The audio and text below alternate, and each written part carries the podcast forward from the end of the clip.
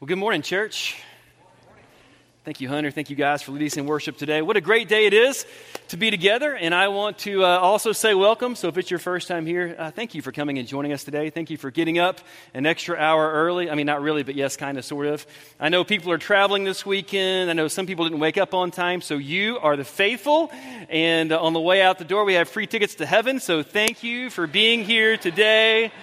Well done, thy good and faithful servants. Now, hey, we are glad you're here, and, uh, and it is good to gather and uh, be in this place together. Um, as we've already said, we, are, we started a new series last week called I Have Decided to Follow Jesus. And this is, uh, this is a baptism series. And one of the central core beliefs, I don't know how you want to say it, but one of the, the, the things for us that we hang our hat on is this idea of baptism that there is something powerful that happens between us and God, with us and God, in the waters of baptism. And so with this series, we've got two ideas in play that we want to uh, sort of just lay out for you as we kind of walk through the next few weeks together. And one is simply uh, if you have never stepped into those waters, if you've never walked through the waters of baptism, I want you to know that we're praying for you.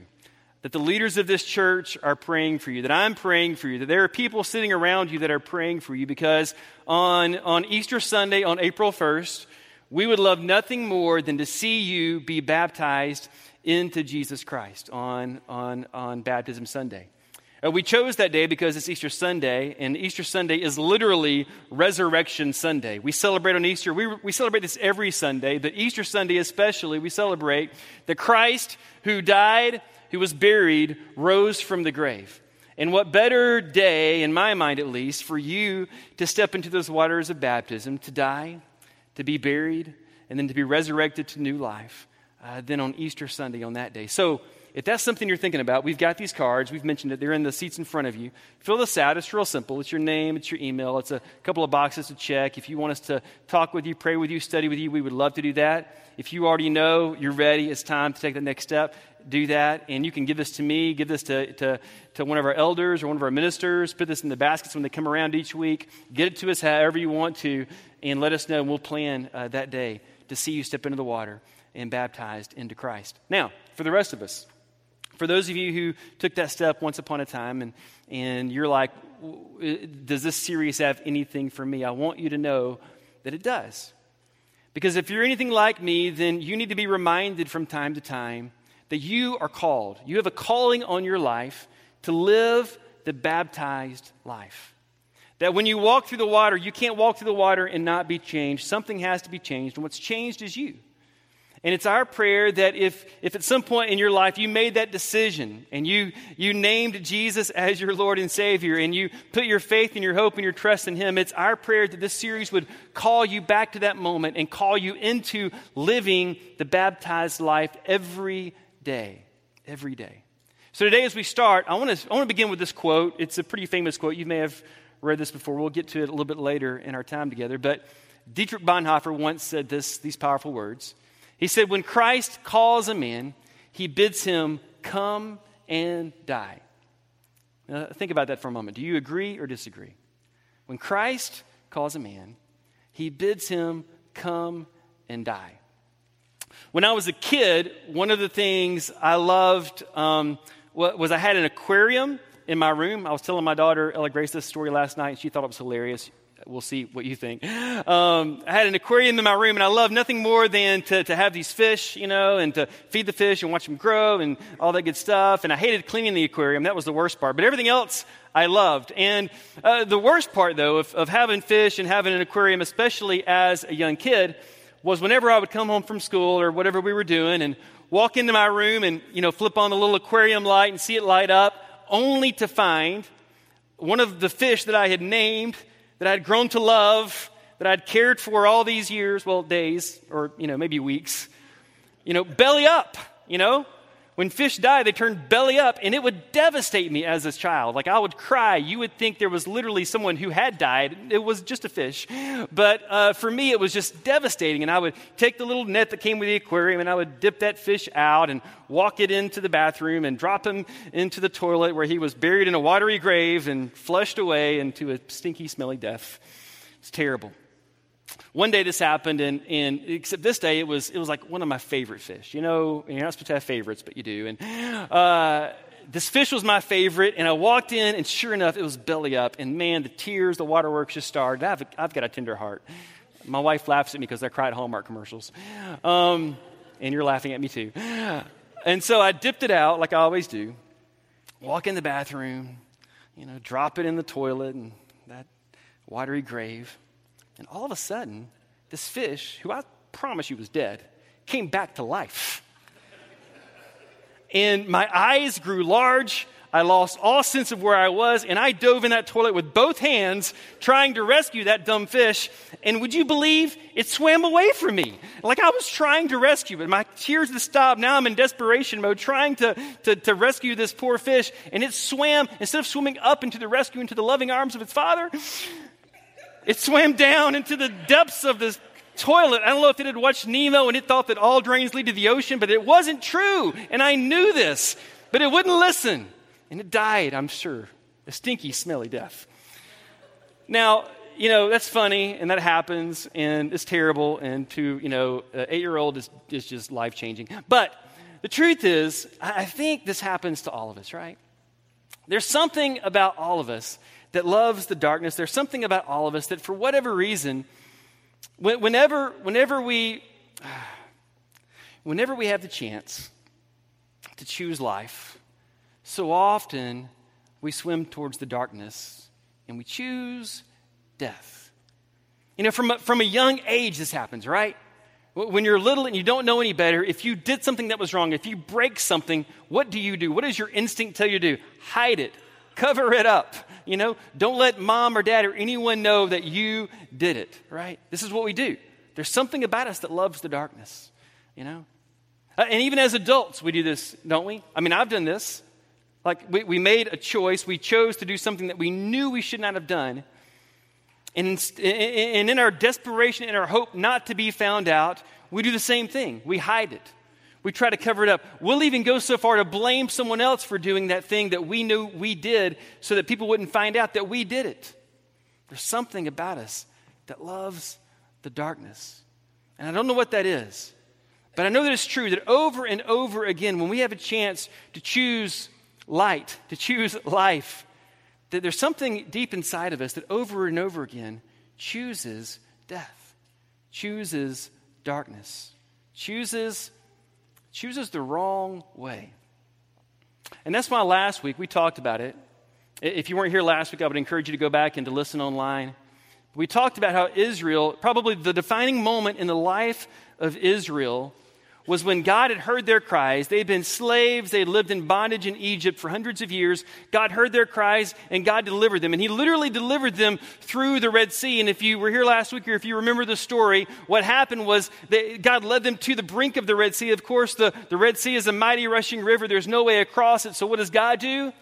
He stops the river, He causes the wind to blow and it literally dries the riverbed, dries the land where the water once ran. And Israel is now able to cross across the, uh, the, the bottom of the Red Sea on dry ground. Well, the Egyptians had changed their mind and now they're pressing in. Pharaoh is coming after him with all of their armies, with all of their horses, you know?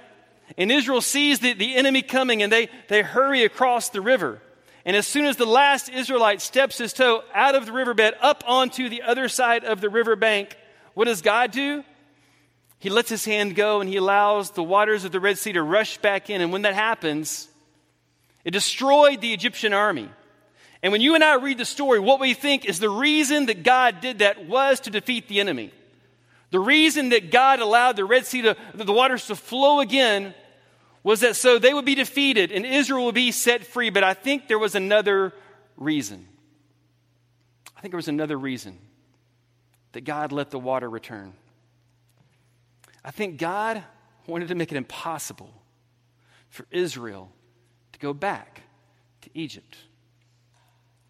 Because God knew that even though He had delivered them from the darkness of Egypt and He was going to bring them into the light of the promised land, even though God knew He had delivered them from death and had delivered them into certain life, God knew that at the first sign of resistance, that whenever Israel is chosen people, even though God had done a mighty work in front of their eyes, He knew that if they face adversity on the way to the promised land, they might be tempted to go back to Egypt. And do you know, God was right. Whenever Israel faced adversity, they always cried out, Oh, I wish we could go back to Egypt. Really? Back where they were killing you? Back where they were literally killing your babies? You want to go back there? Really? Yeah. Why? There's something about us that even those of us who have experienced God's saving work in our life, even those, even those of us who have tasted and seen that the Lord is good, even those of us who know what life is like on the other side of the river, whenever we face adversity, we want to go back to our old life. God knew. There's something about us that just loves to go back. It loves to go back to the darkness. And I think what's happened for a lot of us a lot of us who have stepped into these waters, who have made that confession, who have said, I have decided to follow Jesus, what happens for many of us, I know what happens for me, is that we look to Jesus and we look to the cross for forgiveness of sin. We want that. What we're resistant to is the change. What we're resistant to is the life transformation that Christ wants to do in our life. And so, what happens for you and me is that the gospel of Jesus Christ, it literally gets dumbed down to what we would call, or what Dallas Willard, an author and speaker, once called the gospel of sin management. And I want you to hear how he describes this because I think it's so true for a lot of us. He wrote these words Dallas Willard said, The gospel of sin management says you can have a faith in Christ that brings forgiveness while in every other respect your life is no different from that of others who have no faith in Christ at all. Wow. Think about that for a moment. If you're being honest with yourself today, is this the kind of Christianity that you're living and believing in? Are you leaning into a faith in Jesus that says, Yes, I want you to forgive my sin because I want to get into heaven, which again we know is a misunderstanding of heaven? But you don't really want the life change that comes with it. We look to the cross for mercy, but we don't look for the cross to change us. We look to the cross for grace, but we don't look to the cross to have its way with us. I think this Uh, we're going to look at Romans 6. If you have a Bible, if you can open that up or turn on your app, you can open up to Romans 6. I think this is why Paul wrote these words we're going to look at today. If you know anything about Paul, at one time in his life, uh, well, he would call himself the chief of all sinners. Like he literally was, was trying to destroy the church. He persecuted the church. He was locking up Christians, imprisoning Christians, even participating in the killing of Christians, killing of Christ's followers, killing of men and women who were followers of the way. He would call himself the chief of all sinners until one day when he literally met Jesus and he saw Jesus and Jesus spoke to him and he changed his life. And Paul knew that in that moment, what Jesus did wasn't just forgive his sin. Paul was baptized, and in his baptism, he wasn't just forgiven of his sin, something had to change. His life and the trajectory of his life had to be completely turned around and heading in a different direction. And I think that's why Paul knew this. That if you're believing in the cross, if you're believing in Christ, just so you can be forgiven of sin, just so you can go to heaven, you're missing the whole point. So Paul wrote these words in Romans 6. Let's read the first few together.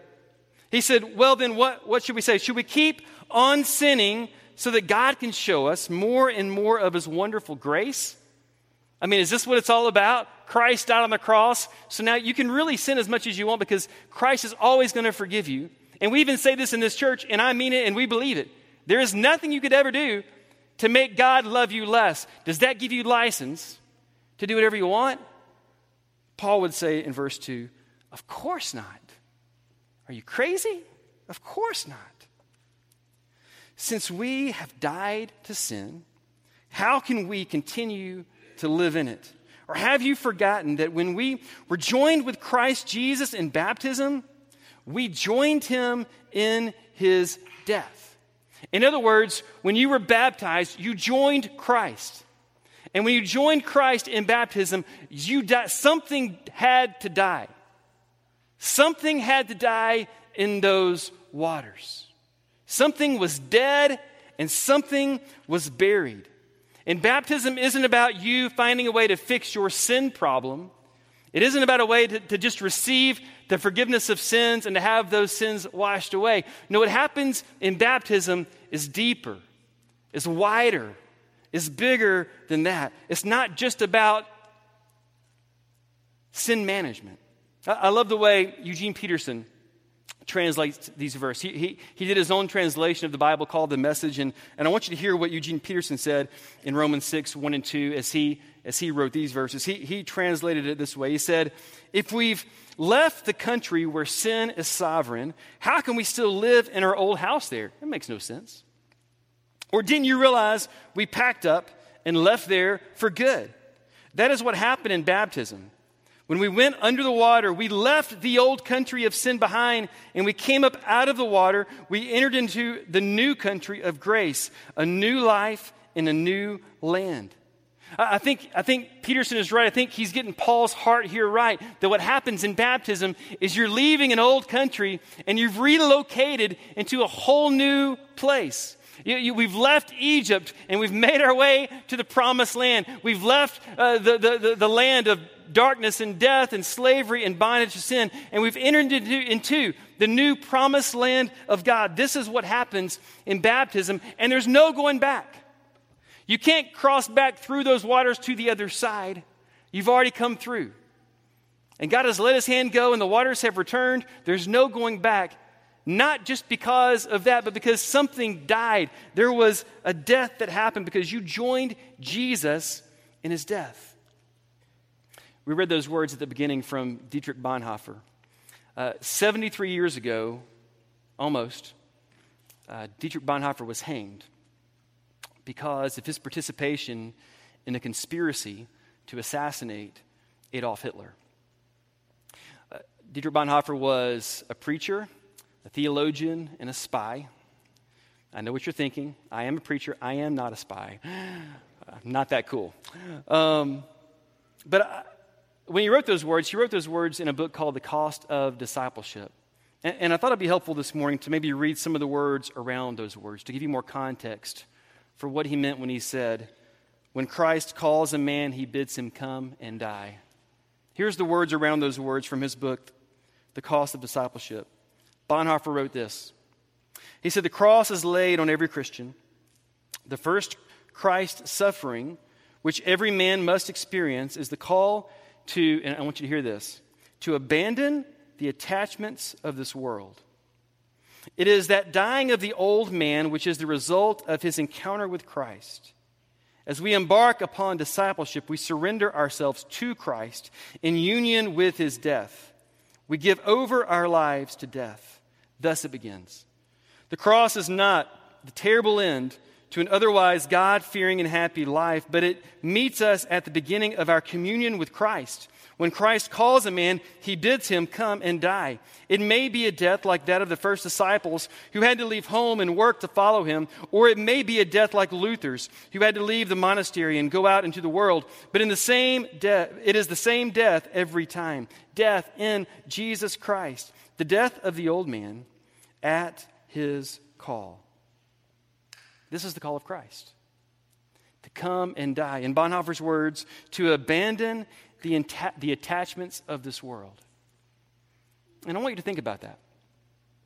What are the attachments of this world that maybe you're holding on to?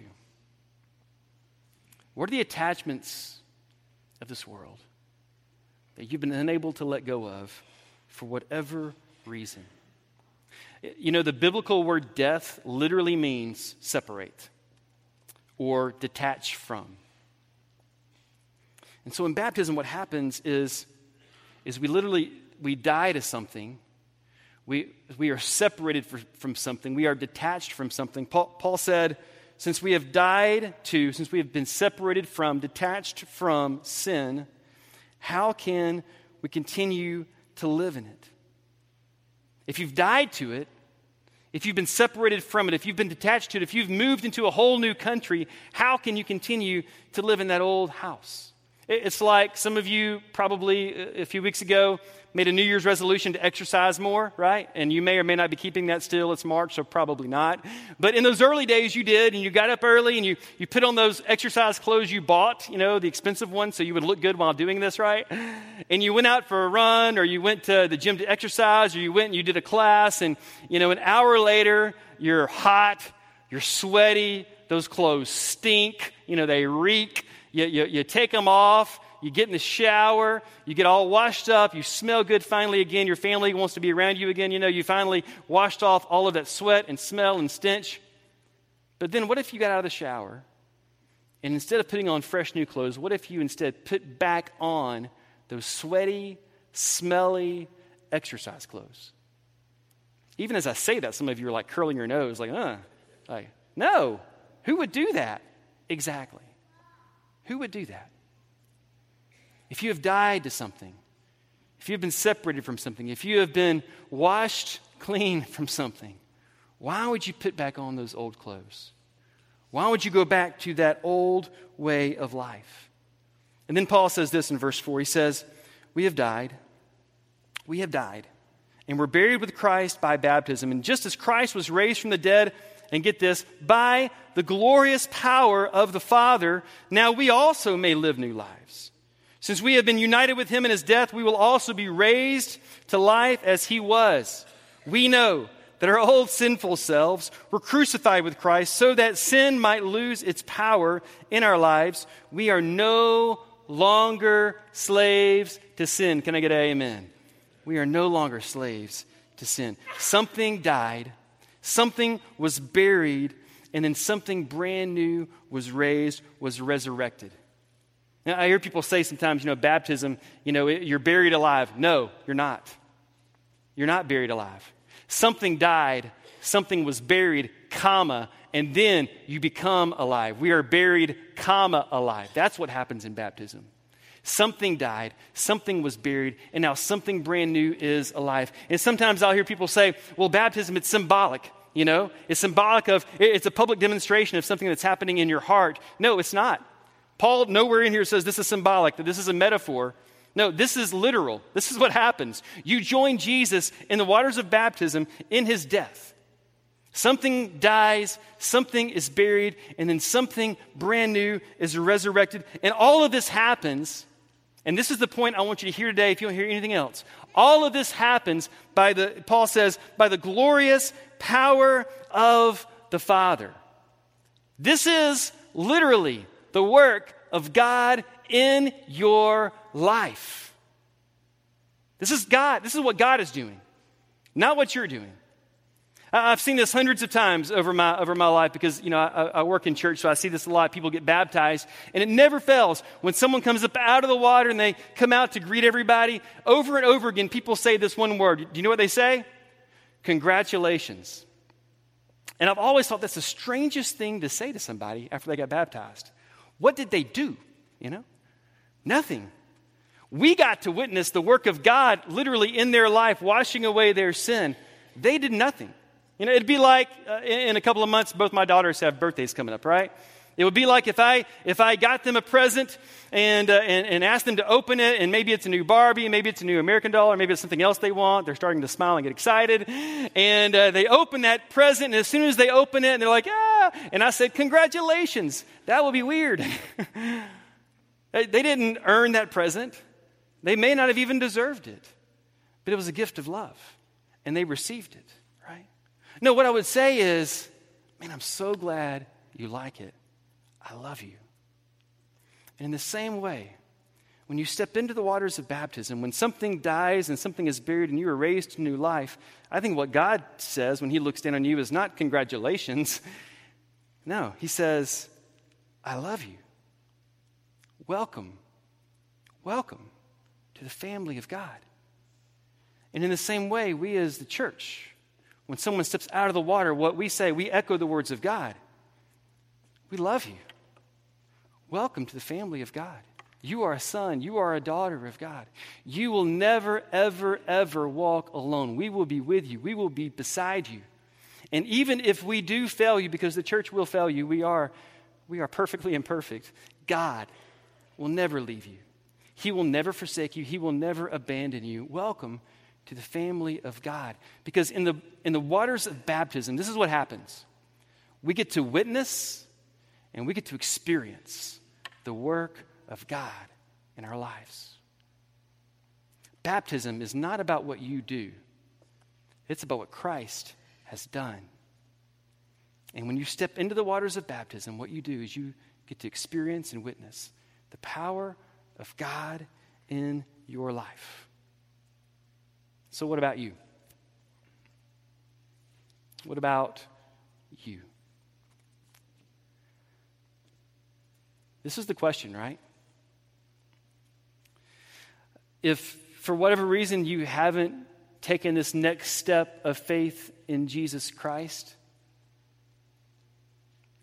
I want to ask you to think about that.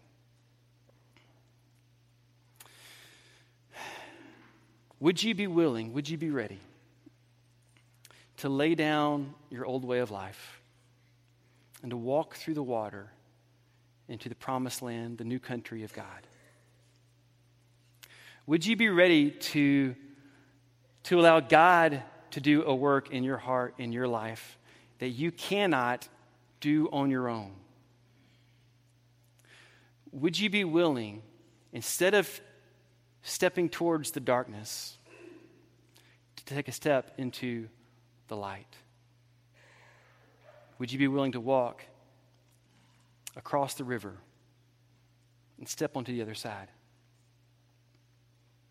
Step into the life of Jesus. You know, we say it so often. We have these words printed on the wall behind you as you walk out. You see them that Jesus came that you may have life and have it abundantly. And this is the life in Christ. Maybe you were told something else, but this is the life in Christ. God wants the best life for you. And what I mean by that is not some sort of prosperity deal that He's going to make all your dreams come true and give you that car you've always wanted. No, but He is going to give you the best life ever. Life in Christ is the best life ever. It is the good life. For those of you who have experienced the good life, can I get an amen? Life in Christ, this is the good life. To do life with Jesus, to walk with Jesus, to be surrounded by the community of Jesus, and to, to have the church by your side. This is the good life. This is life the way it was supposed to be. And if you've been living apart from this life, for whatever reason you haven't stepped into this life, I want to tell you, it, you're missing out. You may think by stepping into the good life, you're going to start missing out. It's the other way around entirely. When you step into life with Jesus, you step into life the way it was always supposed to be. And for the rest of us, can I ask you this question? If at one time in your life you walked through those waters of baptism, did something die? If at one time in your life you walked across those waters of baptism, have you been tempted to walk back across the river? and go back to your old life? If so, I want you to hear Christ's call. He's calling you back across those waters. He's calling you back into the good life. My, my sense is if, if that's happened for you, then you've figured out that life on the other side is not what you thought it would be.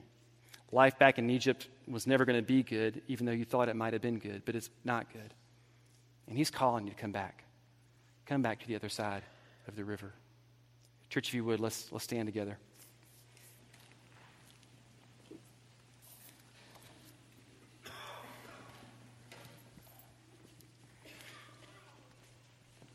What happens in baptism, completely and totally, is the work of God in your life. Paul also wrote these words to a church in Ephesus. He said this He said, God saved you by his grace when you believed. God saved you by His grace when you believed, and you can't take credit for this. You can't do it. You didn't do it. It is a gift from God. Salvation is not a reward, so no one can congratulate you for it. It's not a reward for the good things we have done. You didn't achieve it, you just received it. So none of us can boast about it because we are God's, for we are God's masterpiece. And He has created us anew in Christ Jesus so we can do the good things He planned for us long ago. God's desire for you, God's desire for me, is that we be buried and then that we be raised to new life. This morning, I'm going to ask our shepherds to make their way around the room with their wives. And if, you, if we can help you in any way today, if you need someone to pray with, someone to encourage you, someone to help you get back on the other side of the river, they would love to, to just pray that prayer over you and ask God to help you with that. If you're thinking about being baptized here in a few weeks on, on Baptism Sunday, take this card to them. They would love to, to take that and talk with you about that. And just so you know, if you can't wait, we can baptize you today. There's nothing special about April 1st. We set aside special Sundays for all kind of things. Why not this? But if today is the day, we would love nothing more than to stay a few more minutes and see you step into those waters.